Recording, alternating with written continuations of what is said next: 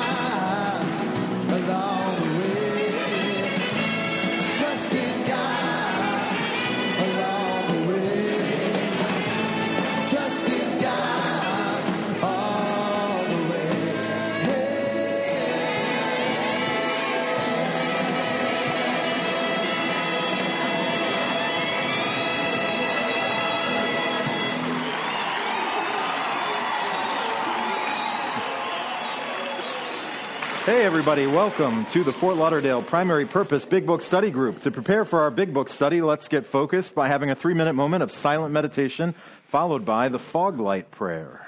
Good evening, everyone. I'm a recovered alcoholic, and my name is Rob. And I'm a recovered alcoholic. My name is Chris. Hey, Chris. Thanks for joining us tonight. We're going to start the meditation in a minute, so please take a moment to get situated. Please turn off all devices that make noise or will distract others for the duration of the meeting. The coffee area will be closed for this portion of the meeting so as to minimize distractions. And if you could also please refrain from disturbing others by talking or constantly getting up and sitting back down. For the meditation, some suggestions are to focus on your breath and posture. Breathe in God and breathe out self. Take this time to get reconnected to God. Let the craziness of your day drift away and ask God to help you focus on the study tonight. So now, if everybody's ready, we'll go ahead and bring the lights down and start our meditation. See you guys in three minutes. Amen.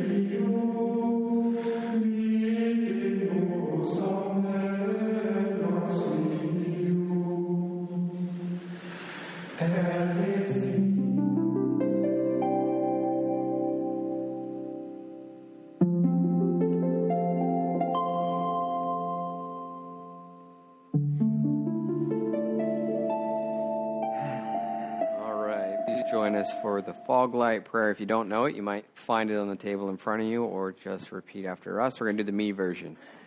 God, God, let, your, love shine through me like, a fog light, so those who are lost, sick, and dying can find your love through me. And at this meeting, at this group, we have a secretary. That secretary is Tanisha. I'd like to invite her up for the report.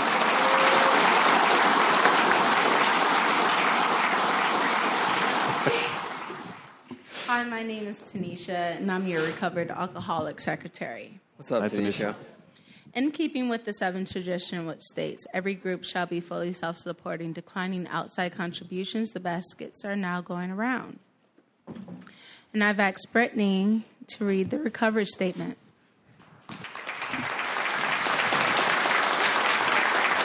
Welcome, Brittany.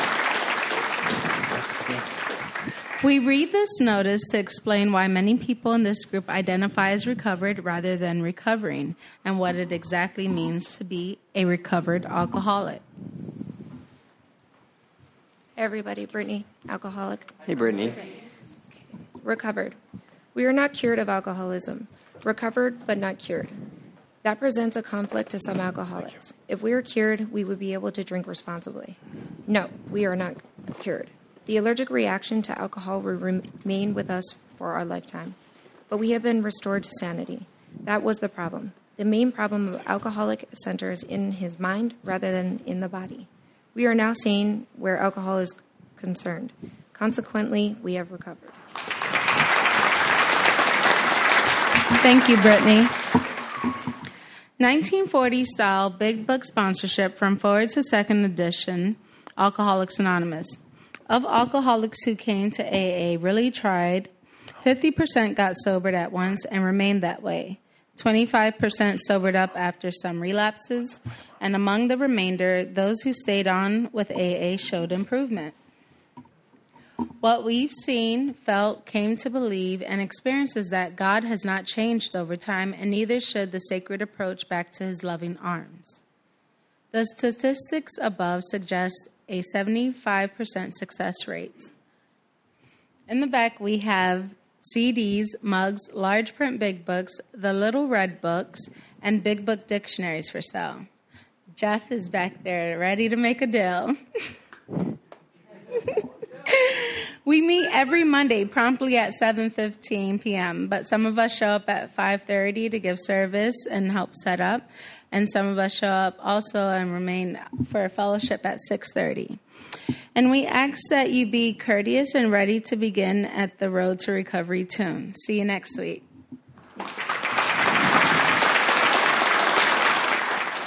From the forward to the first edition of Alcoholics Anonymous, we of Alcoholics Anonymous are more than 100 men and women who have recovered from a seemingly hopeless state of mind and body. To show other alcoholics precisely how we have recovered is the main purpose of this book and of this group. From There is a Solution, also from the Big Book, the tremendous fact for every one of us is that we have discovered a common solution. We have a way out on which we can absolutely agree and upon which we can join in brotherly and harmonious action. This is the great news this book carries to those who suffer from alcoholism. This is an open meeting, and as such, all who have an interest in alcoholism and our program of recovery are welcome. Because this is an open meeting, you need not identify yourself nor your reason for being here if you do not wish to do so. Your anonymity will be protected. We ask that you protect ours. And on the topic of anonymity, this meeting is actually going to be podcast on the World Wide Web. So if you don't want your voice heard on the internet, just disguise it or pass that microphone when the time comes for the question and answer. We had a pretty awesome, what was that, Russian accent last week? Yeah, I don't know what that was. It was Yeah. something. It sounded, yeah, East, I liked it. Eastern European. Can we have a show of hands of people joining us for the first time? All right, welcome. Did you want to introduce yourself by name? Travis Hey, Travis, welcome. Hey, Joey. Joey. Hey, Emma. Emma. Brittany. Welcome. And can we also have a show of hands of recovered alcoholics? All right. If you uh, are new here, you might want to find one of these people with their hands up that have gone down this journey and can show you the way.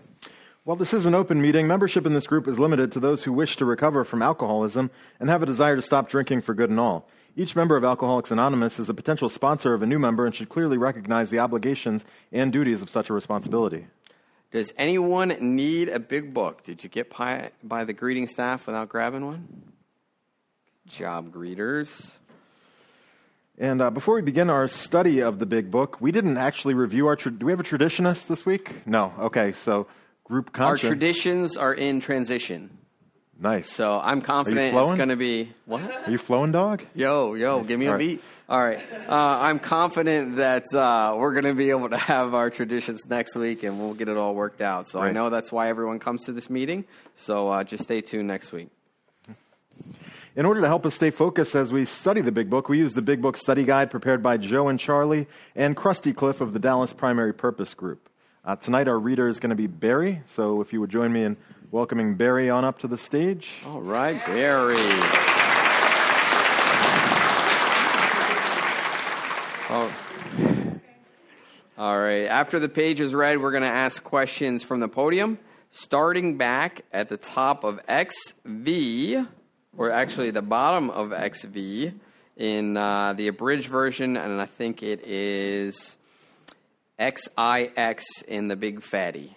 Um, the an- the questions, and then we're going to do the answers will be one sentence unless otherwise specified, and multi-part questions are simply a one sentence answer split up by commas, semicolons, hyphens, and other fun bits of punctuation. Basically, in English, what that means is that we're going to read the material once through and then redissect the information a second time through the question and answer format. Notice how the language in the questions gives us a new light in which to consider the study material. This is important because reading, uh, hearing the question and rereading the content offers a definite way of comprehending the material covered. After we've completed the page, we open up for comments, questions, observations uh, based on what was just read. If you have spiritual experiences with this information, you are free to share. However, Big Book study is not therapy. Should you begin discussing topics which are more appropriately shared in a different setting, i.e., sponsorship, please do not be offended when Mike S. cuts that conversation short. For that purpose, we have fellowship meetings before and after our study time. He's really good at it too, I gotta say. He's a gentleman. Yes. you can never go wrong by commenting on the page, which brings us to the words of one of our co founders of Alcoholics Anonymous. Sobriety, freedom from alcohol, through the teaching and practice of the 12 steps, is the sole purpose of any Alcoholics Anonymous group. And uh, we didn't just pick up on page XV today, tonight, did we? We, we actually started a, a couple weeks ago on page zero. That sounds right. Yeah. Yeah, so. Should uh, we, should we recap a bit? Yeah, so uh, we, we've gone over the preface, uh, the forward to the first uh, edition, and now we're in the forward to the second edition. So in this, we're getting the introduction to Alcoholics Anonymous, how it came to be, some of the early history, and uh, some of the early statistics as the uh, you know group started with the Oxford Group program, and then you know the the printing of this book and going into circulation in 1939, and how that really enabled the Alcoholics Anonymous movement to take off, and and uh, you know all the uh, great stories along the way that has given us more exposure and. And uh, you know, the forward to the second edition, we were just talking about the 150,000 recovered alcoholics by the by the 16 year update, which is what the forward to the second edition is. So, uh, pretty crazy, uh, bright new light in the world of the alcoholic, and uh, we're going to wrap up the forward to the second edition tonight, and maybe if we're lucky, get into the next one. So why don't we start then on the top of XIV where it says, uh, well, in the spring of 1940. You see that paragraph there on XIV in the forward to the second edition where it says, in the spring of 1940, John D. Yeah? Okay. And Barry, take us away. Hi, I'm a recovered alcoholic. My name is Barry. What's up, Barry?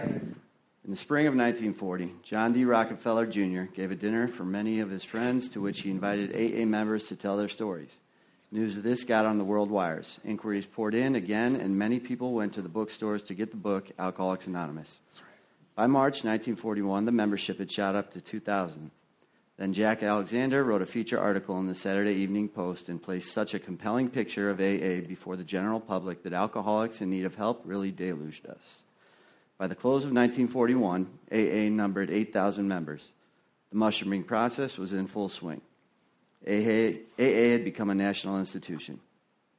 Our society then entered a fearsome and exciting adolescent period. The test that it faced was this Could these large numbers of erstwhile erratic alcoholics successfully meet and work together? Would there be quarrels over membership, leadership, and money? Would there be strivings for power and prestige? Would there be schisms which would split AA apart?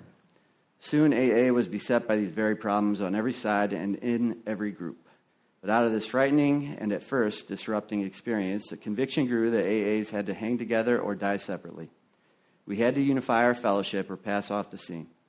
As we discovered the principles by which the individual alcoholic could live, so we had to evolve principles by which the AA groups and AA as a whole could survive and function effectively. It was thought that no alcoholic man or woman could be excluded from our society, that our leaders might serve but never govern, that each group was to be autonomous, and there was to be no professional class of therapy. There were to be no fees or dues. Our expenses were to be met by our own voluntary contributions. There was to be the least possible organization, even in our service centers. Our public relations were to be based upon attraction rather than promotion. It was decided that all members ought to be autonomous at the level of press, radio, TV, and films. And in no circumstances should we give endorsements, make alliances, or enter public controversies. This was the substance of AA's 12 traditions, which are stated in full on page 561 of this book.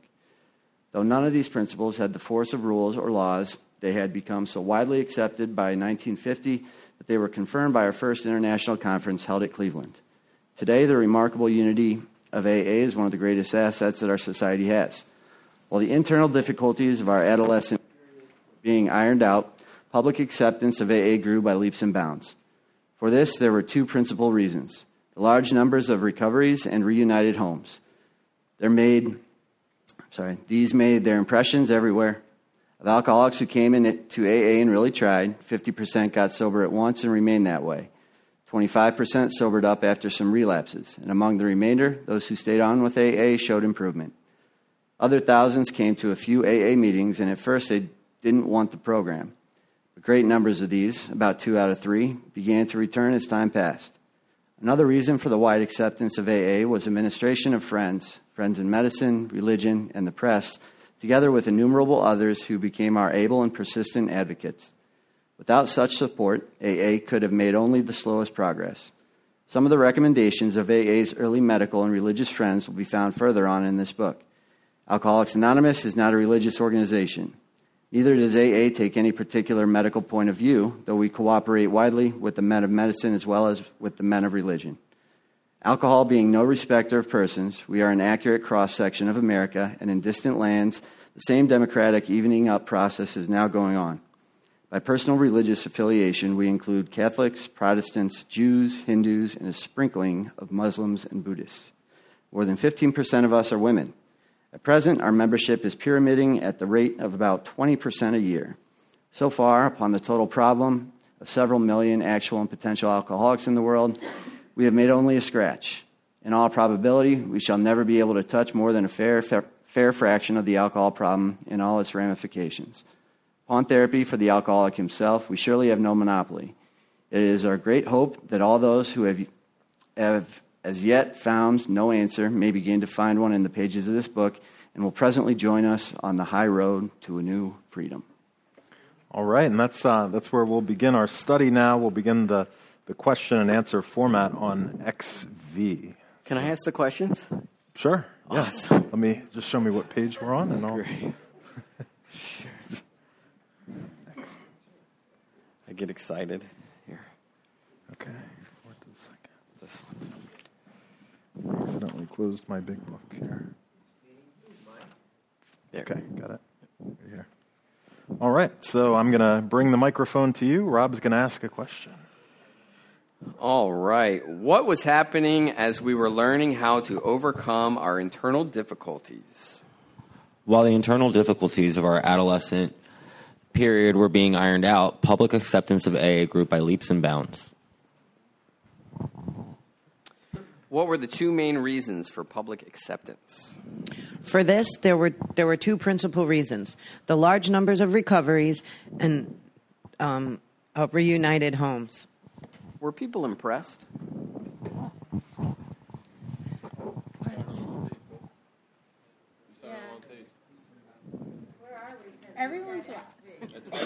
Good. I'm not alone. It's uh, X. We started on the very last line of XV. Yeah, so now we'll be on XVI in the skinny in the skinny one. And the fat one, the it's going to fatty be version is XIX. XIX into XX. Okay. 19 and 20. So, we are now on Were People Impressed, which is found in the fourth line of XVI in the small one. These made their impressions everywhere. As a general statement, what percentage of alcoholics who were willing to try the program found sobriety? Of alcoholics who came to AA and really tried, 50% sober at once and remained that way. 25% sobered up after some relapses, and among the remainder, those who stayed on with AA showed improvement. There's a note in the book that says, Are we seeing that level of success today, and why not? All right, what did thousands of alcoholics do?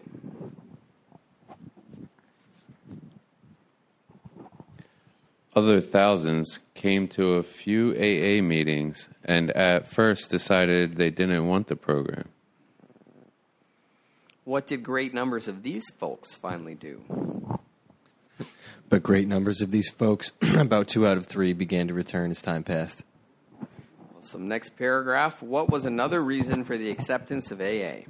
Another reason for the wide acceptance of AA was the ministrations of friends, friends in medicine, religion, and press, together are innumerable others who became our able and persistent advocates.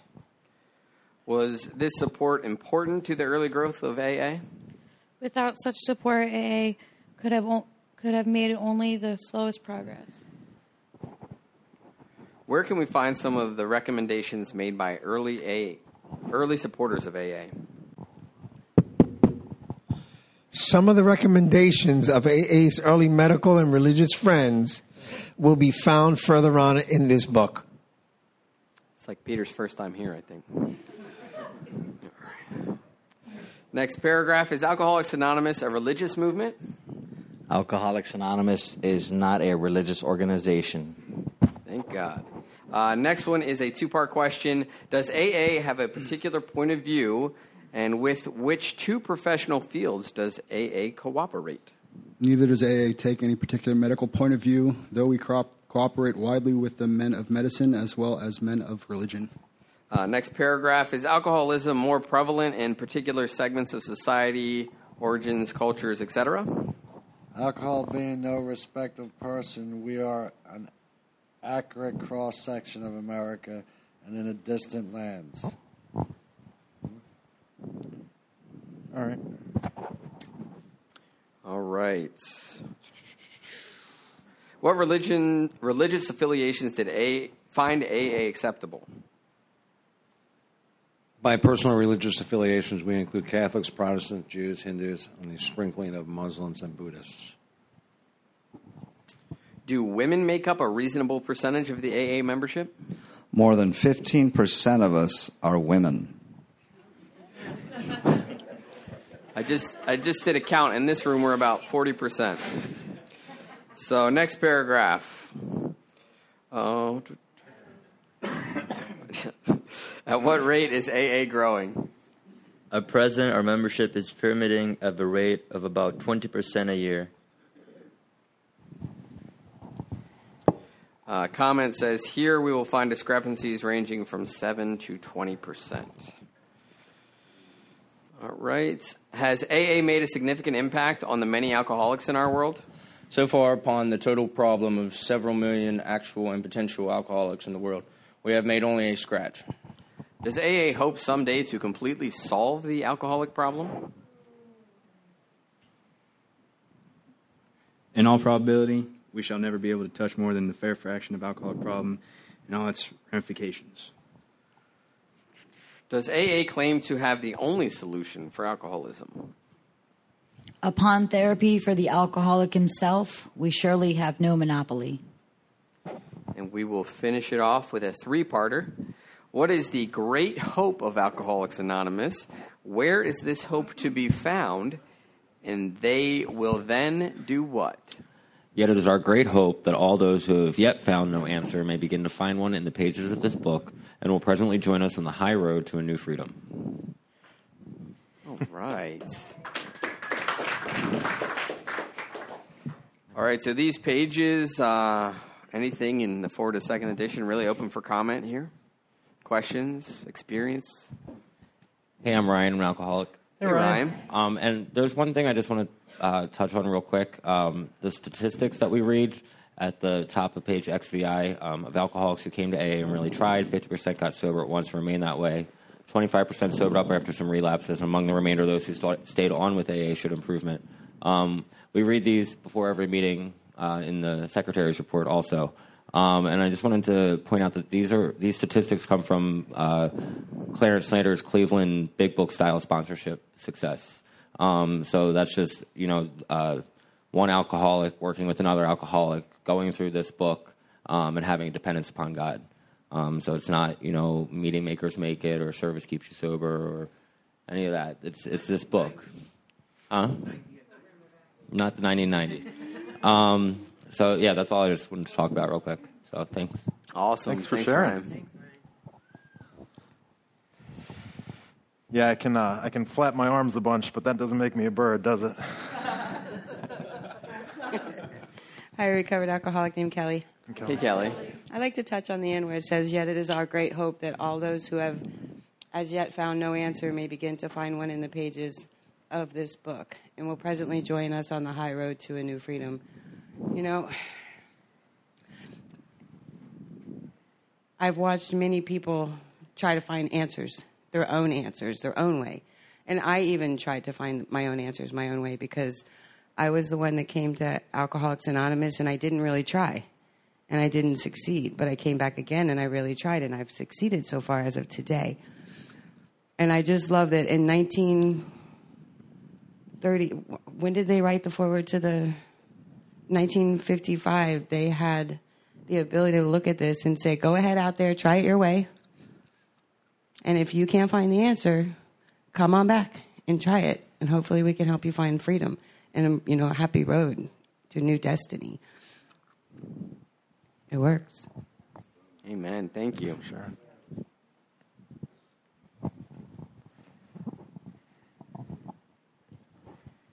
We got anybody that's part of this 25% that uh, sobered up after some relapses? Thanks. I know that was.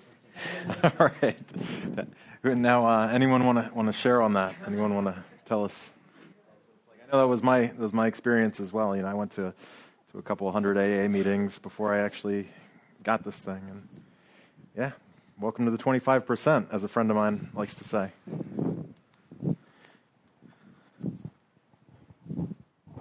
Hi, recovered alcoholic Mike Chase. Hey, Mike Chase. The uh, statistics on page XVI, because I, I, think that's really interesting to point out. Um, first of all, and foremost, these were people who identified and actually were alcoholics. You know, they, they, they were very, first things they did was qualify them so they were alcoholics. So one alcoholic working with another gives an ability to connect and pass on a solution. Um, so it's important that we have alcoholics working with alcoholics in the first place. Um, 50% got sober at once. Oh, here's go. Of alcoholics who came to A and really tried. So I came in in 2004 to get out of trouble, to lay low, to just bypass until everybody forgot I was an alcoholic and I go back to drinking and without people catching me. And then in 2005, that worked out so well. I came from a, de- a, a psych ward slash detox into the rooms.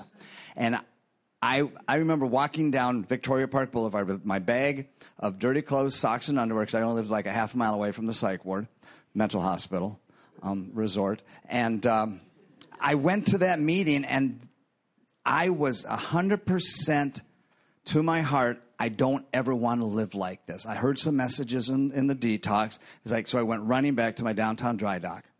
And, and I immediately really tried.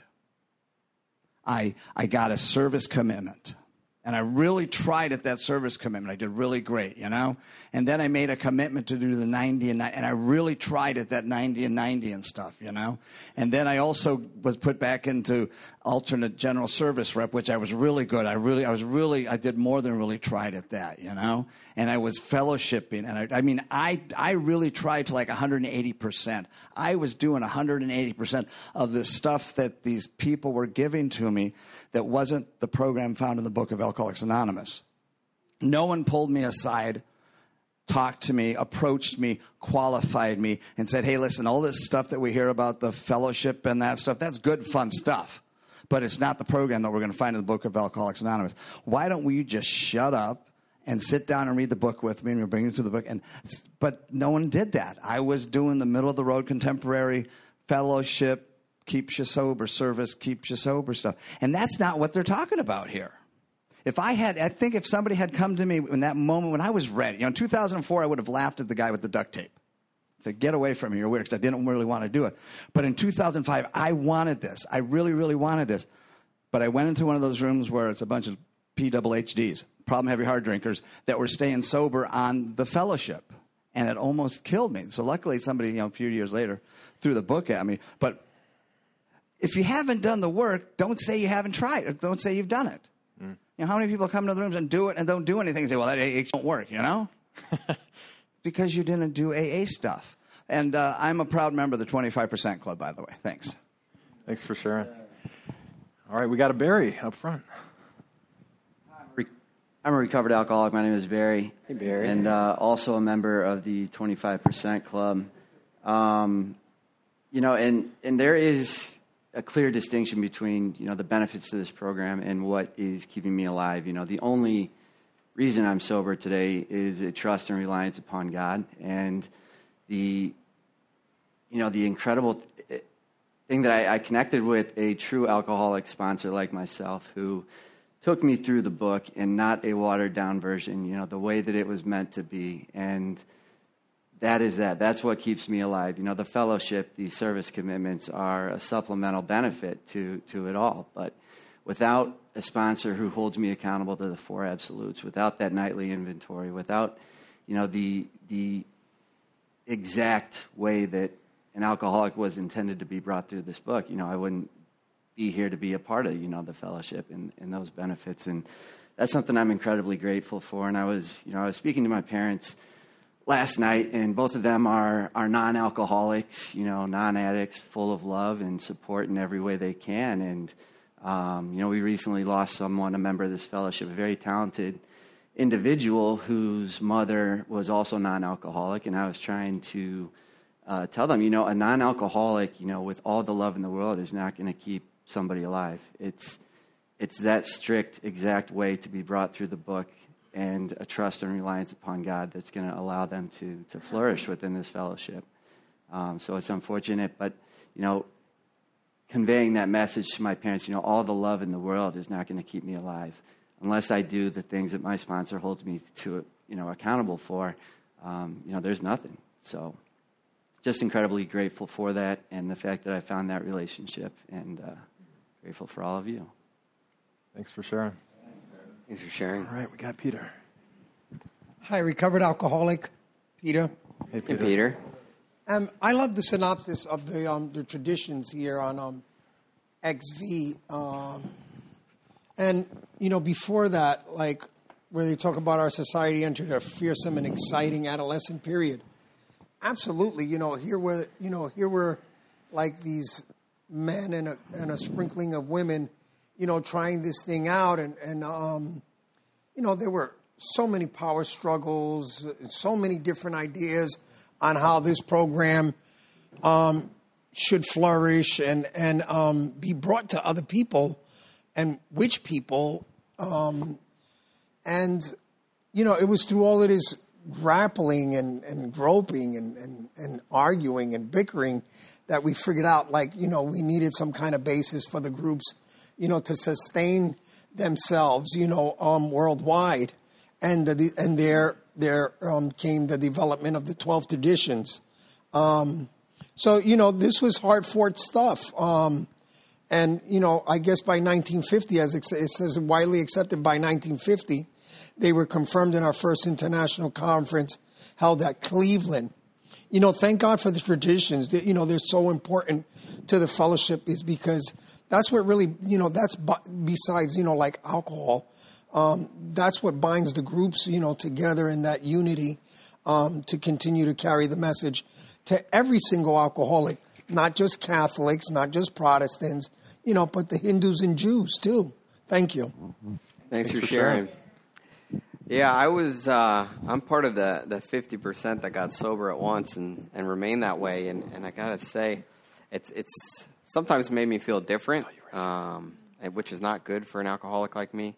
Um, than the other people in the fellowship, and and I can remember early on in my recovery having a talk with my sponsor about it and you know i'm seeing all these people go in and out or out and not come back in and you know hearing about all these relapses and you know I, I don't know what it is but i guess it was that feeling of you know being different where i just asked my sponsor like you know maybe relapse should be part of my story you know just what a weird thing to say right um and and he's like and i didn't know this at the time he was a a white chip wonder or a first nighter is what we called it back home, and um, he's like relapse doesn't have to be part of your recovery, you know, and it's and it's not for a lot of people.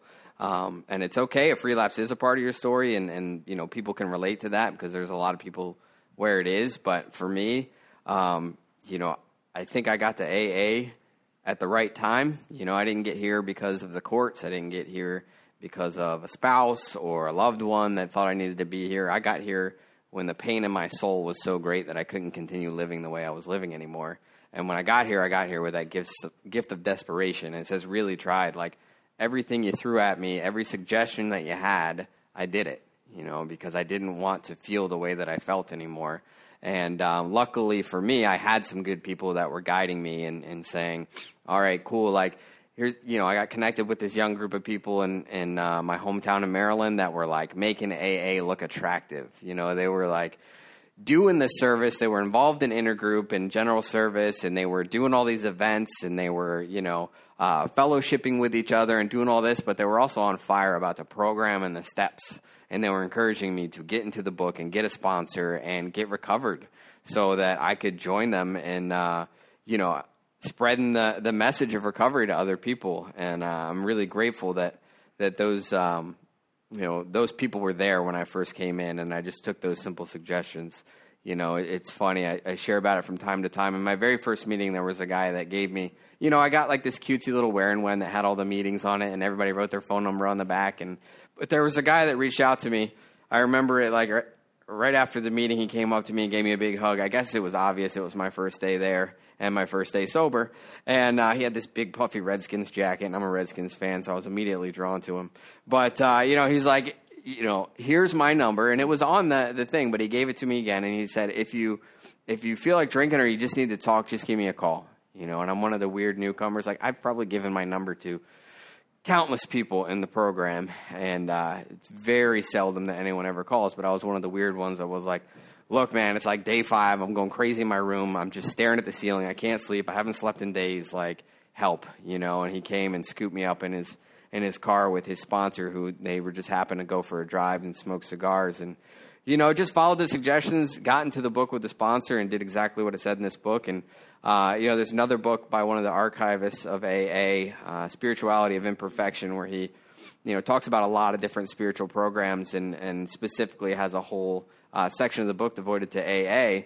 And you know, there was a, a, letter in there that he found, and I think it might have been a letter from Bill to it might have been Clarence or one of the other early Ohio startup meetings where he's sharing his experience of these recovery rates and the things that they were doing differently in New York that maybe weren't serving them as well as the people that were doing it in Ohio. And one of the things that he said is like the Ohio groups are having a lot of success because they are staying focused on the spiritual program of action and uh, you know, here in New York, we we've really been focused on like the altruistic, like helping each other through service, but we've kind of pussyfooted around the whole God idea. And he's like, they're having a lot more success in Ohio because of that, and he's just trying to give them that, um, you know, to get them started off on the right foot. And, and thank God I had those people that that went before me that encouraged me to do the same thing with my recovery. So uh, one of the things that I heard early on a speaker say, you know, in regards to that, you know, this 50% that got sober at once and, and all the promises that we make, like, hey, if you're here today and you do this program to the best of your ability each and every day, you never have to drink again.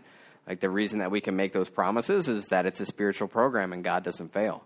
I fail all the time, but as long as I uh, put one foot the, in front of the next and do what's in this book, uh, I still haven't found a, a need to drink almost seven years later. So it's pretty cool stuff. It sure is.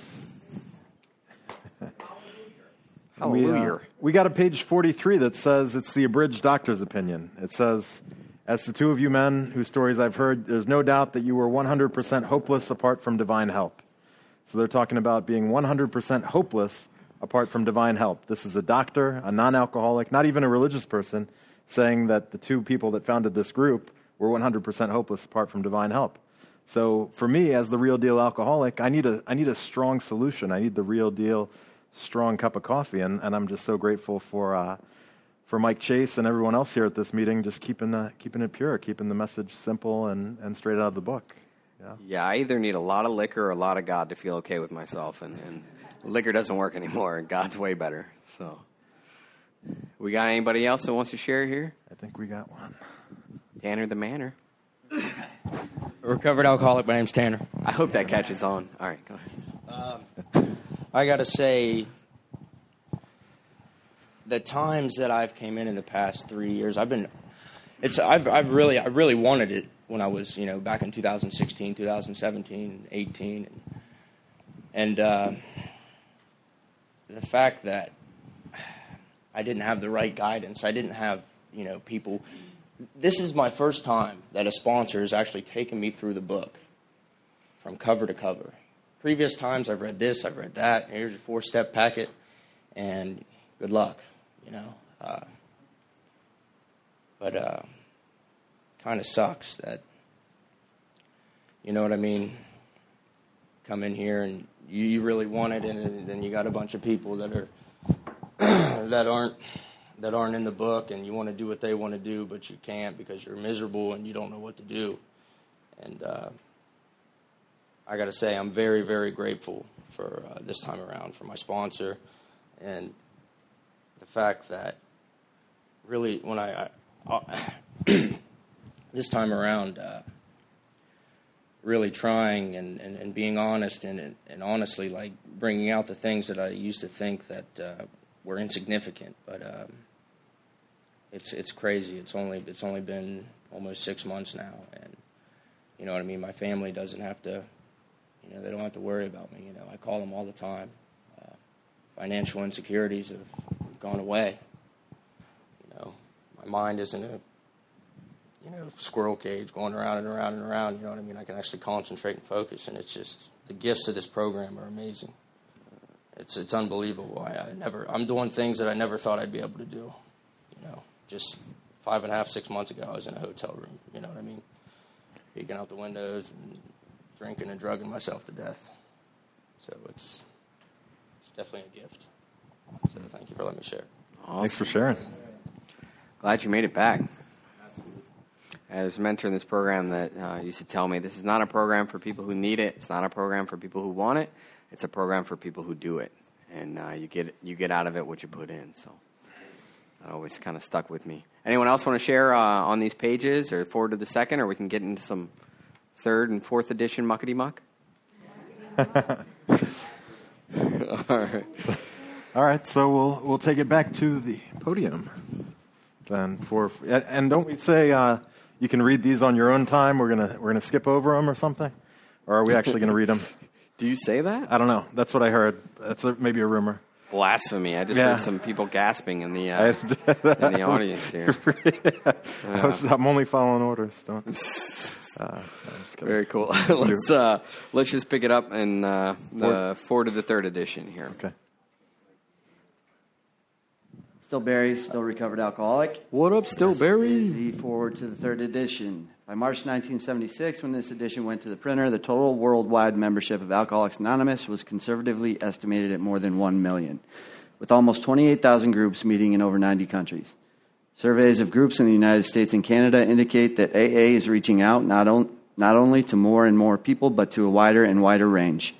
Women now make up more than one fourth of the membership. Among newer members, the proportion is nearly one third.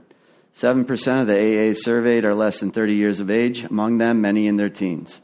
The basic principles of the AA program, it appears, hold good for individuals with many different lifestyles, just as the program has brought recovery to those of many different nationalities.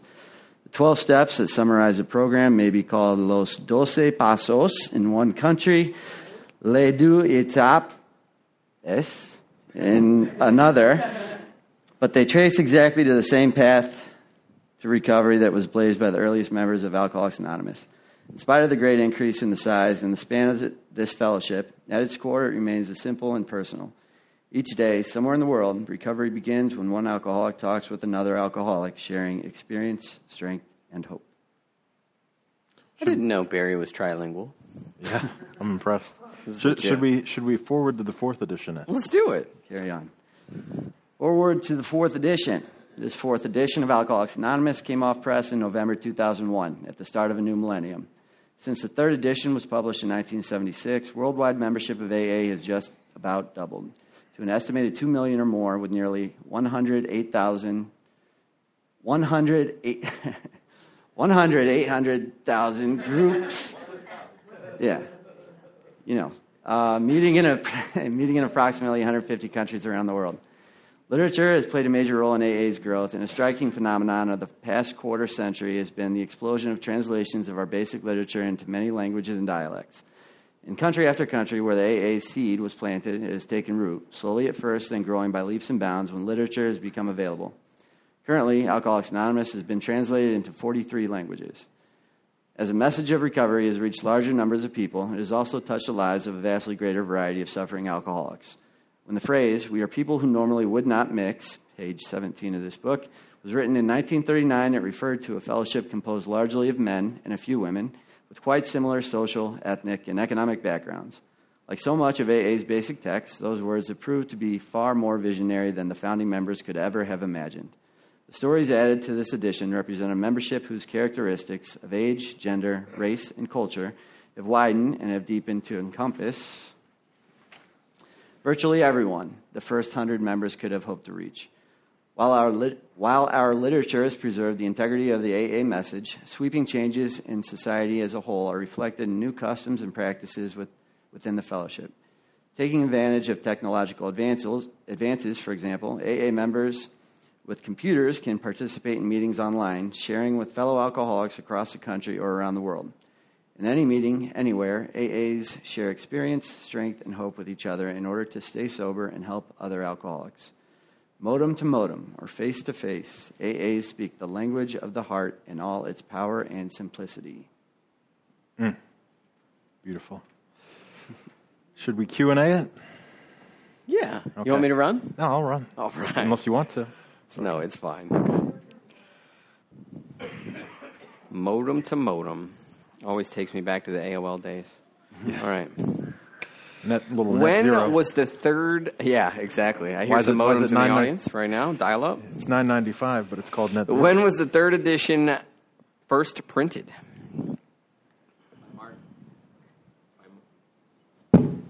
By March 1976, when this edition went to the printer, the total worldwide membership of Alcoholics Anonymous was conservatively, conservatively estimated at more than 1 million, with almost 28,000 groups meeting in over 90 countries. That was a three-parter that I failed to read the other two questions. Next paragraph. Uh, was AA reaching more a wider range of alcoholics?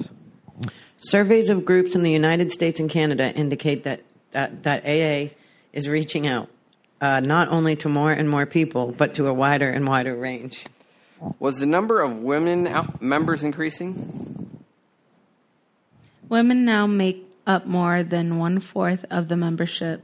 Among new members, the proportion is nearly one third. Was AA reaching younger alcoholics? 7% of the AAs surveyed are less than 30 years of age, among them, many in their teens. Next paragraph. Was AA finding that the program was effective for all alcoholics, regardless of anything and everything? The basic principles of the AA program, it appears, hold good for individuals with many different lifestyles. just as the program has brought recovery to those of many different nationalities. Was the program of AA finding its way into distant lands and being translated into different languages? The 12 steps that summarize the program may be called Los Doce Pasos in one country, Les Douze Etapes in another, but they trace exactly the same path to recovery that was blazed by the earliest members of Alcoholics Anonymous. Next paragraph. Has the growth of the fellowship changed the simplicity of the program? In spite of the great increase in the size and the span of fellowship, it is and its core at its core it remains simple and personal. What is the program of Alcoholics Anonymous really about? Each day, somewhere in the world, recovery begins when one alcoholic talks with another alcoholic, sharing experience, strength, and hope. Mm. And now we're in the foreword to the fourth edition. Fourth edition. When was the fourth edition first published? This fourth edition of Alcoholics Anonymous came off press in November 2001 at the start of a new millennium. Very exciting. Uh, the next one is um, a five-parter. Uh, when, yeah, hold on to your shorts. When the when was the third edition first published? What happened to the membership? What was the membership estimated to be in 2001? How many groups were there? And in how many countries can AA be found? Okay. Since the third edition was published in 1976, worldwide membership of AA has just about doubled to an estimated 2 million or more, with nearly 100,800 groups meeting in approximately 150 countries around the world. Next paragraph is uh, a two part question. What has played a major role in our growth, and what striking phenomenon had occurred over that 25 year period? Literature has played a major role in AA's growth, and a striking phenomenon of the past quarter century has been the explosion of translations of our basic literature into many language and dialects. When an AA seed was planted, what happened? In country after country where the AA seed was planted, it had taken root slowly at first and then growing by leaps and bounds when literature had become available. How many translations of the Big Book were there in 2001? As the message? Currently? Pay attention, Peter. Currently, Alcoholics Anonymous has been translated into 43 languages. 43. Uh, what has been the result of reaching greater number of people? As the message of recovery has reached larger numbers of people, it has also touched the lives of a vastly greater variety of suffering alcoholics. In 1939, who did the phrase, we are people who normally not mix, refer to? When the phrase "we are the pe- we are people who normally would not mix," would not mix, page 17 of this book was written in 1939. It referred to a fellowship composed largely of men and a few women with quite similar social, ethnic, and economic and economic backgrounds. Like so much of our basic text, what have those words proved to be? Like so much of AA's basic text, these words have proven to be far more original than the founding members could ever have imagined. What do the stories added to this edition represent? The stories added to this edition represent a membership whose characteristics of age, gender, race, and culture have widened and have deepened to encompass virtually everyone the first 100 members could have hoped to reach. Next paragraph, two parter. What has our literature accomplished, and how are the sweeping changes in our society reflected?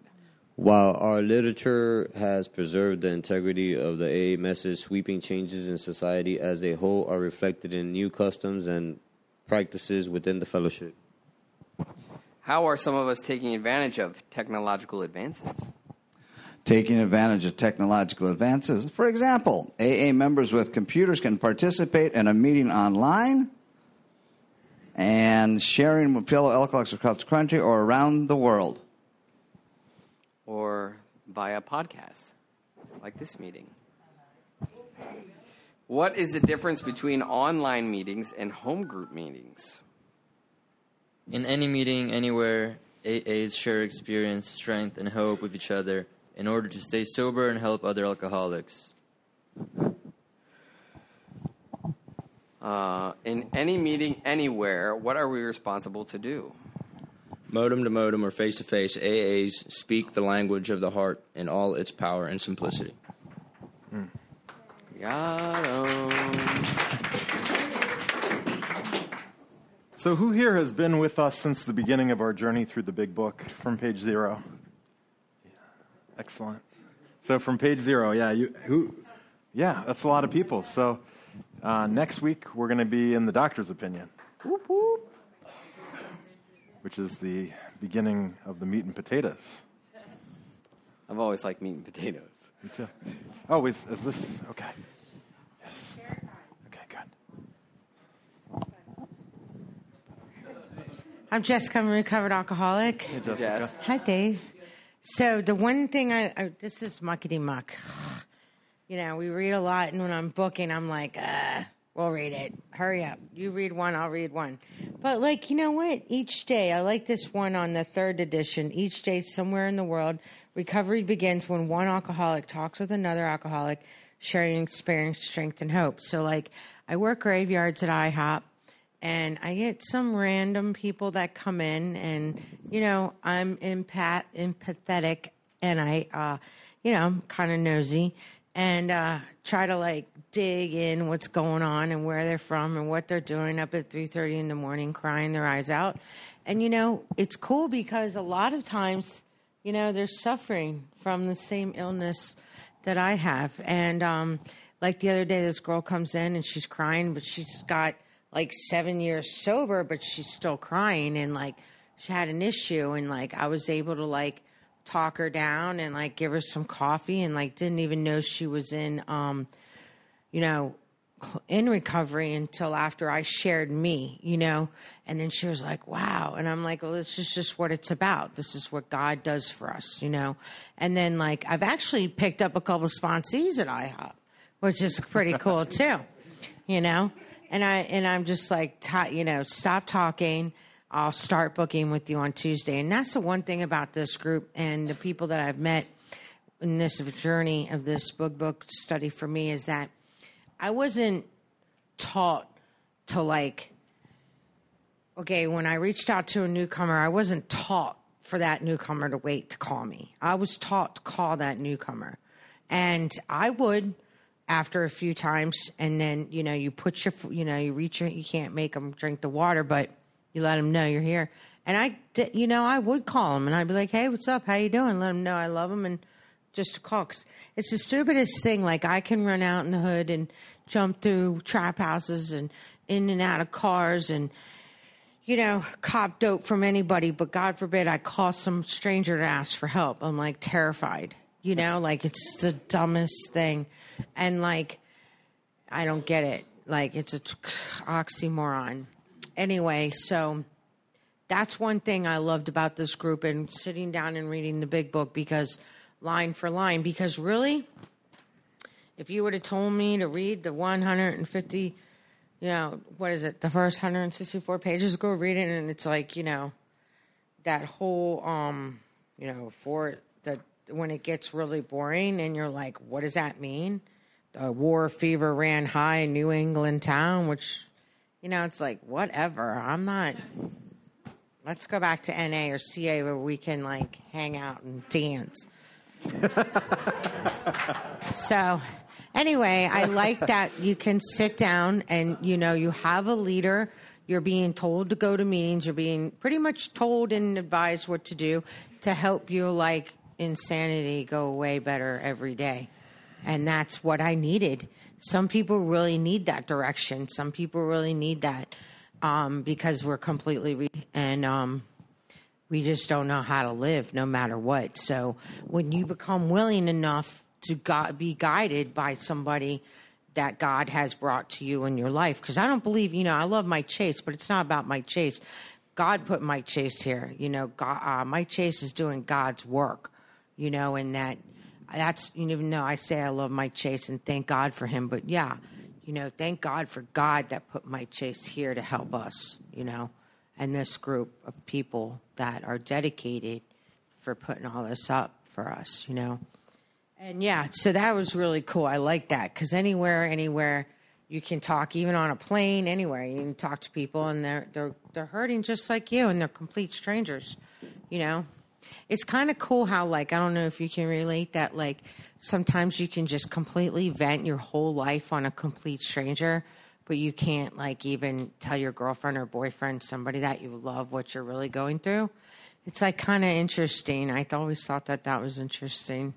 So it's kind of the same thing. But thanks for letting me share. Thanks, for sharing. I was just informed by Mike S that uh, 6:30 next week we're going to be having a dance right here. Nice. Impromptu. Kelly, recovered alcoholic. Hey, Kelly. This part, um, taking advantage of technolo- technological advances, for example, AA members with computers can participate in meetings online, sharing with fellow alcoholics across the country or across the world. In any meeting anywhere, AAs share experience, strength, and hope with each other in order to stay sober and help other alcoholics modem to modem or face to face. The coolest thing happened the other day. I have a sponsee sister who lives in Montana, so I'm going to give a shout out to Kelly in Montana that called me the other day. She's in Montana. She told me her closest meeting is somewhere on the border of in Canada, and she has to drive like an hour and a half to get to a meeting. And so she came here last year, and she always loves to listen to these meetings online. And like we're her home, she connected and found friends and family here that she connects to. You know, and she just like randomly reached out to me. And how cool is that that she can get online and listen to us spread the message that she needs to hear of recovery. She doesn't have to drive an hour and 45 minutes in the mountains in the snow and, you know, whatever. I've never been to Montana, but, you know, she, I, I'm going to go. She said I could ride her horses when I go. But it, that's just really cool the, the modern advances of technology that we can connect with each other anywhere, anytime, any place. Amen. Yeah, I've heard stories of guys cross country skiing miles and miles and miles just to get to a relay service to talk to their sponsor. You know, likewise to do the same thing to get to a meeting. And you know, I get all bent out of shape if I have to come. You know, 45 minutes to go speak at a meeting or something. And it's like, oh man, it's so far. This is uh, there, there's different spots in this book where it's kind of like a check. If I'm reading the book with with a, a new person, and it's the part here is one of the first checks for me. It's like modem to modem or face to face. A speak the language of the heart in all its power and simplicity. And it's like, well, did I just speak the language of the heart, or did I like recite and try to spit fire and sound profound and tell them everything I knew, or did I speak the language of the heart in all its power and simplicity? And so the big book actually kind of keeps me in check because I, if I follow the book, I'm on the path. Amen. Yeah, there's a guy uh, I love that um, talks about the language of the heart, and he's like, you can always you always know when you're speaking the language of the heart because you never remember it, right? Like you can get up in front of a group and you you're prayed up and you're connected and you're feeling it, and you know your house is clean and in order, and you know you you speak, and then you're like, man, I have no idea what you said, but all these people are like, oh my gosh, that was great, and you're like. Thank you, God, because I have no idea. Or you hear something come out of your mouth, and you want to write it down, but you can't because it's God, and it's like your ego is the one that wants to take credit for that.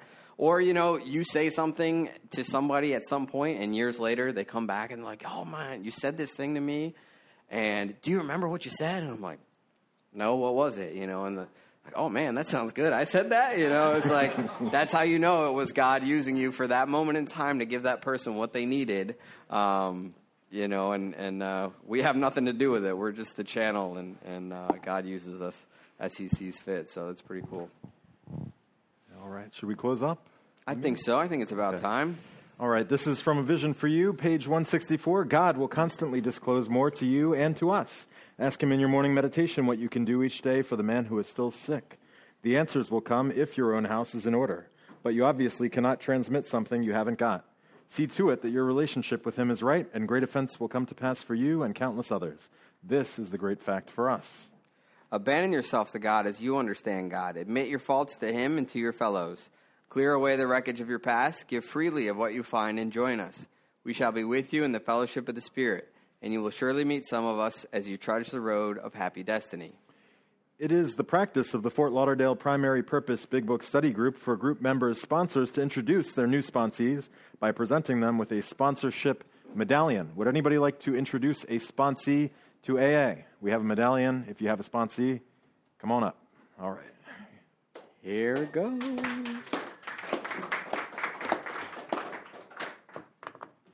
Hi, I'm Jessica. I'm a recovered alcoholic. Hey, Jessica. And um, I've been working with Pierce for a little while, and I'm really proud of her. And she's showing the willingness to show up and, you know, put down the ego and get closer to God. So here you go.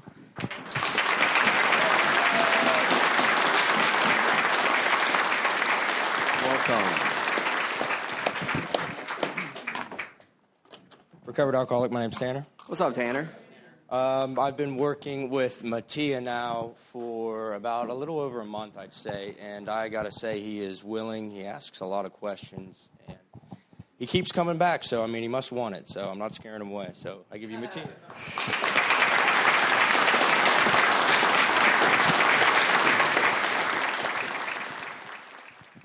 Welcome. Is there anyone celebrating a year or more of sobriety that would like a medallion? All right, Right. we'll see you next week for the year and a cake, maybe. Hmm. Is there cake next week? I don't know. I'll be here. Is there anyone that's in need of a big book sponsor? Raise your hands. All right, if you're too shy, feel free to ask a group member afterwards. Uh, if you'd like to become a member of this group, please join us after the meeting to fill out a membership card. I think did we already do that? No. Okay. You just did. Fill out a membership card if you want to become a member. Can all home group members raise your hands? We will see you right after the meeting to help break down. Oh, we got a lot of them. I like it. Uh, thank you all for joining us tonight. We hope to see you next week at this meeting. And on Thursday evening is going to be the Pat R, and he's doing the Step series. The Pat R. The Man. Oh, wow. Yeah. It's not. He's out. Guest speaker. Okay, it's actually the Tom R. And the following week, Pat will be back. Okay, but Tom is amazing. He did this meeting, the Thursday meeting here, in this very room not too long ago, and it was excellent. My mom heard it. She's not even an alcoholic, and she just thought it was incredible. She was talking about it for weeks. wow. this I got to see. Yeah. It's a historical talk about what went into putting the fellowship together, and he's a historian. And chair throwing. Maybe. a lot of love. Uh, please wait until you are at least 75 feet away from the doors to light up your cigs or do your vapey things. Um, actually, we have special privilege for the vapors now. They can uh, go out here on the balcony if they're going to help uh, break down the room. So there is more benefits to service than you think. Mm. So we are going to close now with the Lord's Prayer. Whose Father? Our Father, who art in heaven,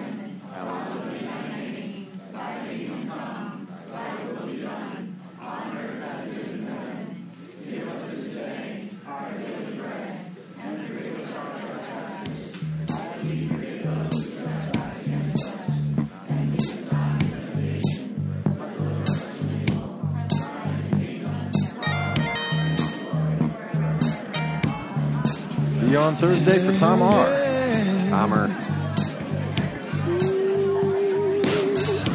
Heart is heavy, thirsty, body's aching. I am desperately in need of restoration.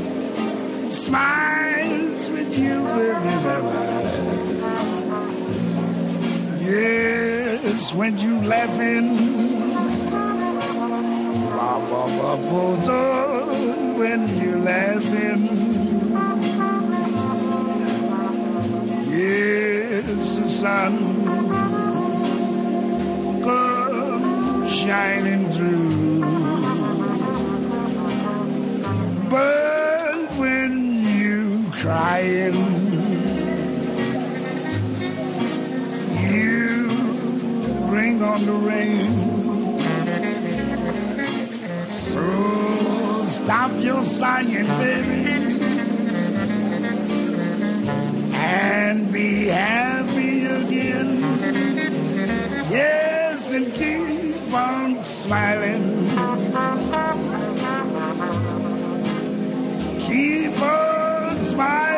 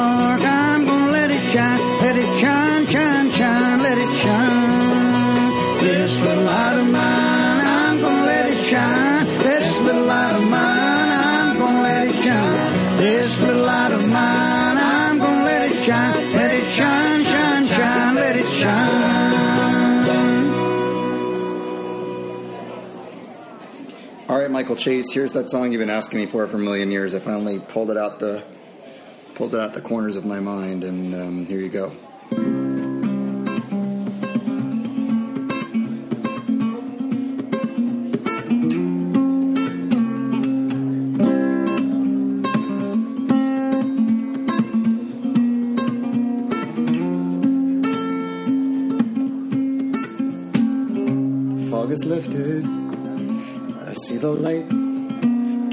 lessons when I go to sleep at night and I dream now.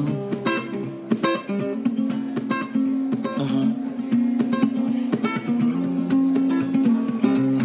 Fear has left me and I'm standing tall. A pile of bricks now lies where once there stood a wall that I hid behind.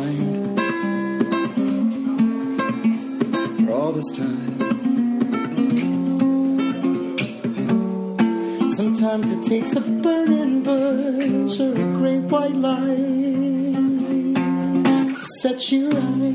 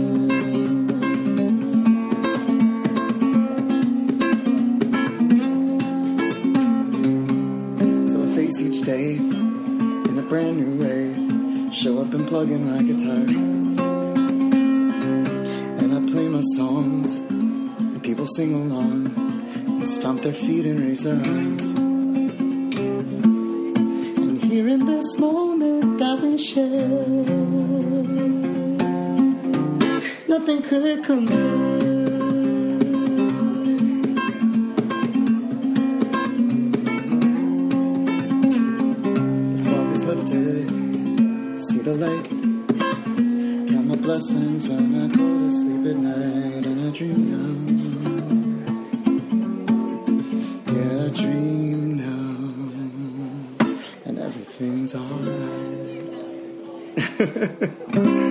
oh man. Going on 10 years old, that song is. God bless. I love you, Mike Chase. Bye.